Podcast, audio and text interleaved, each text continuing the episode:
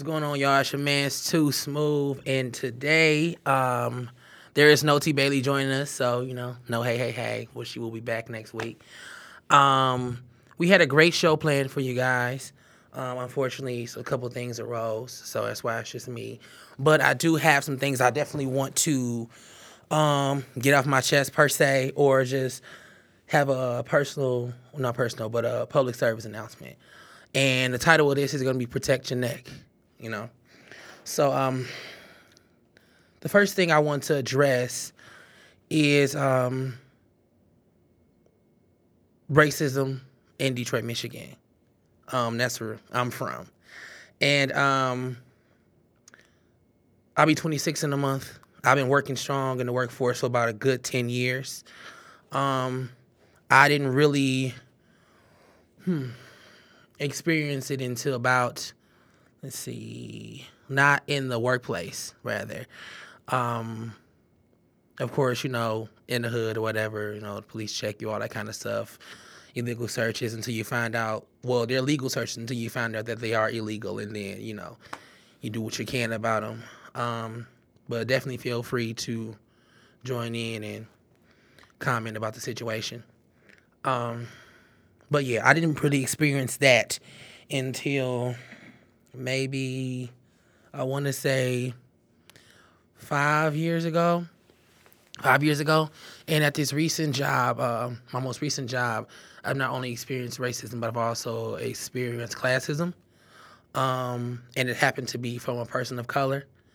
And um, I'm just gonna say this one's a big one. It's pretty, it's pretty wide. So I'm just gonna say bullying in the workplace because um, that's one place where you can't necessarily handle yourself. You would you know way you would when you just on the street you know? So you have to either have to take it deal with it or which is going to be the moral of today's topic which is you know protect your neck um look out for yourself put yourself first. So um like i said i've been working for about a solid 10 years and the first time i experienced um, racism it was at a landscaping company and I was there for maybe maybe a month and a half before I decided that it was just too much for me. Um, it was verbal. It even got to the point where um, it was very condescending. It was always my managers. It was a Caucasian individual as well as uh, another black man, which really threw me off. And I think that was really the was really straw that broke the camel's back for me. Um, I walked off the job. Um, I said it was enough, you know, because I just felt like they were putting me in a situation where I had to defend myself, you know, and attack, and I didn't want to, you know, go to just just just be put in, just catch a case for lack of a better term, you know, because it's it was just unnecessary for me to um catch a case because somebody can't stop running their mouth or they've never been reprimanded for their ignorance. You know, um, everybody knows that America still looks at us as niggas. You know, they shooting us down every day. You know, we got a we got a president that well, there is a president that doesn't look at anybody besides himself and possibly his family is anything to do like anybody important. And if you're somebody of color, then that's definitely just a knockdown. Um, so that happened. Um, and there's also another position at a at a place. I want to say it's a it's a black owned company. I was hired um, through a black woman. She's great. She works in politics. She does really she does a lot for the she does a lot for the community. Her name is actually uh, Carla Walker, but Carla has nothing to do with the situation. Um, it just so happened to be people in her company not uh, basically running it into the ground. And before I was let go from that company, you know, and I had actually been at that company for a solid year, give or take. Um, I did great. I worked well with others and everything. There was really no never an issue. There was maybe one or two issues, but it was as simple as like you know, the staying off your phone, all that garbage. You know, simple as that. But uh, there was another black man that came into the picture and decided that my work ethic wasn't good enough. Um, at least that's what he said on paper. And it's crazy because before I even got hired into this company, I worked strong um, for I want to say a solid, a good solid. I want to say six to nine months, just taking any and everything that was thrown at me. Um, I definitely saw, gave a lot of solutions to problems that arose there. Like I said, I've been working in customer service for a good eight years at that time. So there was really no issue there. Um, and then plus I've been going to school for business. So yeah, that's and then that's another place where I learned that um, not to say I'm not cut out for the whole business world, but I don't like the the, the sniping and the bitterness of what corporate is. So that's why I've always had a very entrepreneurial mindset. And I want to say if you do have that, then take it, use it, and make sure um, you don't let anyone take that away from you because it's as simple as um, losing a job. You know, you go on, uh, you go work for less or you go work for somewhere where you don't need to be at. You know, I know a lot of people recently who've worked for these plants and they're losing limbs and it's crazy. Um, you know, seventeen dollars ain't worth your arm, buddy. now you're on disability for the rest of your life. That's crazy. Um, but yeah, it's not going to be too lively tonight. Sorry, but I just feel like it's something I had to let everybody know because I don't think a lot of people know um, how to maneuver in that business. So what I'm going to talk about next is just basically HR or human resources. So if my if that job where I worked for Carla taught me nothing, it was that you have to be proactive in protecting yourself. You know, dotting all your dotting all your I's and crossing all your T's and things like that. Be on your P's and Q's. You know, things your mama used to say. But there's truth to that. You know, you got to have all your documentation. You know, record if you can. Um, if you don't, make sure that you have people in your corner that are going to back you. If you don't, then make sure you're the first to the situation to let everyone know what is going on. Because in the most recent situation I'm at, um, having an issue with a coworker who happens to be a different ethnicity, you know, not necessarily black. I'm just gonna say, yeah, of course, she's Caucasian, and I, I feel like she's winning and she's running the show right now, and um, in this particular position, I've experienced all those things. I've experienced the classism, the racism, the bullying, um, not necessarily sexual harassment. No, not not there, but um, but yeah, and the one thing that baffled me when it all kind of came to a bubble is that I wasn't depending on people to have my back, quote unquote, but um, no one was there, even though there were issues that, of course, everyone saw and everyone you know witnessed, and everyone was just silent to it. You know, um, even my brothers didn't really have my back, and that was just very unfortunate. Um, so I feel like the conversation podcast is all about sticking together. You know, that's that's one that's one element we always hit in the show. It's always about black lives and about how they matter and how we need to coincide with each other in order to be better and do better. Um, so I definitely feel like that's something we need to work on as a whole. Um, we'll never get there, people, if we don't work together. You know?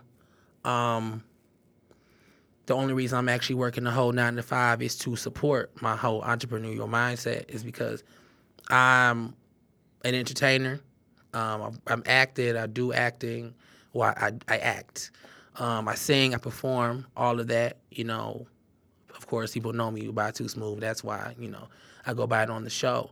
Um, and I was really running with that for about a strong six or seven years, just pushing my music, pushing everything I could do until about 2014, and that's when it was just enough for me. Like um, I couldn't. I just kept breaking even.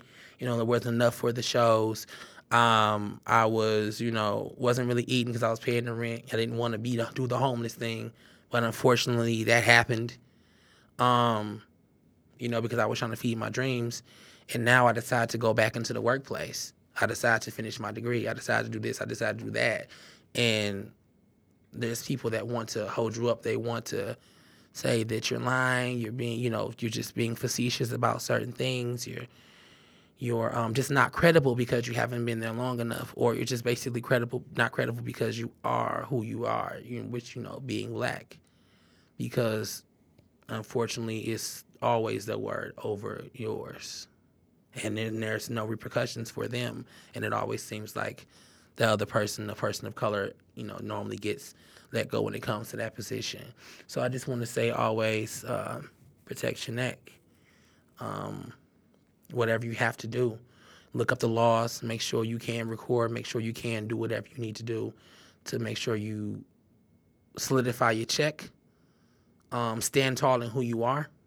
You know, even if you don't speak up, it's not about being soft because I understand that, you know, you have to feed your children, you have to feed yourself. You just you know you just can't be, you know, not everyone can be homeless. Not everyone can go to a shelter. Not everyone can sleep in the car. Not everyone can do, you know, it's that's not that shouldn't be necessary, but those are some of the things you have to do, even in a place like Detroit, Michigan, where it shouldn't be that way for people of color. Um, I know we got Rick Snyder, I know we got Mike Duggan, but still, I mean, you would think that we stick together. Um, one of the last things I want to say before I get out because of course it's not going to be an hour and a half show. It's no, I just wanted to let you guys know that um to be the first to address the situation. Um, don't anger in the situation because then again that stereotype of the angry black man, black woman comes into play. You don't want that. Um, let's see. What else? Make sure you have all your documentation. Um, make if there are people that can back your story, make sure you know, you have all the information signed. Um, let's see. How to cope with it. Um, it can be hard. It can be as hard as um, someone sexually assaulting you because the the situation can become a hostile situation. Because, say for instance, you guys do talk it out. You go to um, HR. You go to your bosses, and there's nothing really happening on the other end and you still have to work with this person um, if you haven't been there as long as this person nine times out of ten that you won't have any allies you know we already talked about that you're not going to you don't really have any allies in your own race most of the time because everyone doesn't want you to put their information out there. They don't want you to put their name in it. When sometimes it's not even as you don't even necessarily need their name. You just need you can have a written statement or you can just have saying that okay, I do have people that'll back me in this situation. You know, if it comes to that, they fall out, they fall out. But yeah, so coping with this situation, um, sometimes it can lead people to leave. Like I said in the first situation, I left because I just I couldn't deal with it. I was too emotionally invested in what was coming out of their mouths and the fact that it was coming from somebody that I thought that should stand with me. Um, shout out to Monique. um, the second time around, I'm just gonna say the guy just, just caught me off guard, just caught me up because um, he was able to line the cards in his favor because he was my boss and show my mistakes, as petty as they may have been showed me enough mistakes over the I don't know maybe a month and a half he was there to say okay we need to get this guy out. He's non compliant. He's this he's that. He you know he, he just does what he wants. He comes and goes as he please which is not necessarily the case but that's how he played it and that's how he got it so um now right now uh, I'm still fighting the other situation uh, because it's just becoming crazier and crazier you know she's planting things in people's ears for no reason um, it's just really crazy. Um, like I said, I can't go into specifics just yet, but when everything um, falls out, I definitely will let everyone know how it goes. We will be back next Monday. Well, next, yeah, we will be back next Monday with the new show. Um, I'm pretty sure we'll be going live from now on. Um, probably do Facebook and Instagram. Um, keep that moving that way. Um, if not, then we will still be on SoundCloud and iTunes and everything else. Let's see. Um, what else did I want to say? Mm, that might be it, y'all. Might not, cause I just didn't wanna. I don't want to have y'all in here talking, listening to me forever about uh, Fabolous and all them uh, and all that other business. So we'll touch bases on that next time. Uh, appreciate you tuning in. I know it was a small show, but um, definitely feel free to share and like. Hopefully, um, you got something from it. You can always comment. You can always um, email us at the conversation podcast 18 um, gmail.com. Let's see. And let's see what else. I think that's just about it. Uh, make sure you follow us on IG, SoundCloud. Hit us up on iTunes. Once again, we're in the society and culture section. Everything is the conversation podcast. If you have trouble following, if you have trouble finding us, then add an underscore, the conversation underscore podcast, or the conversation podcast Detroit. Um, and like I said, once again, protect your neck, y'all. Don't let anybody chase you away from anything. You know what God has planned for you is what's you know what is it is what it is. You know it's going to be yours. Um, if it's time to leave, then leave. You know if it's time to fight, then definitely fight, even if you have to take it to court. Because I don't think a lot of people realize that the things that they think are simple are very serious to others. You know, you might want to call somebody childish, might want to call somebody weak, might want to call somebody petty, but um, I'm just gonna say words matter. Shout out to Crystal West. Um, and just keep it funky. It's your boy Too Smooth. The Conversation Podcast is an educational, lighthearted discussion about the unique experiences of being a young black adult in America. Join T. Bailey Ow. and your man's Too Smooth as we engage in discourse about varying topics such as politics, mental health, current events, and all things affecting the black community from two young G's perspective. You will laugh, cry, and grow as you listen to the conversation. What are you talking about? It's the method man for short, Mr. Meth. Move it on your left, ah, and set it off, get it off, let it off like a gat. I wanna break food, cop me back. Small change, they putting shame in the game. I take game and blow that nigga out the frame, and like fame, my style live forever. Crossing over like they don't know no better, but I do. True, can I get a sue? Enough respect due to the one six ooh. I mean, oh, yo, check out the flow like the Hudson or PCP when I'm dusting. Niggas off because I'm hot like sauce. The smoke from the lyrical blunt make me. Uh, oh, What grab my nut, get screwed. Ah, sound. This episode is being recorded out of Shop Talk Podcast Studios in Oak Park, Michigan. For more information, visit www.shoptalkpod.com.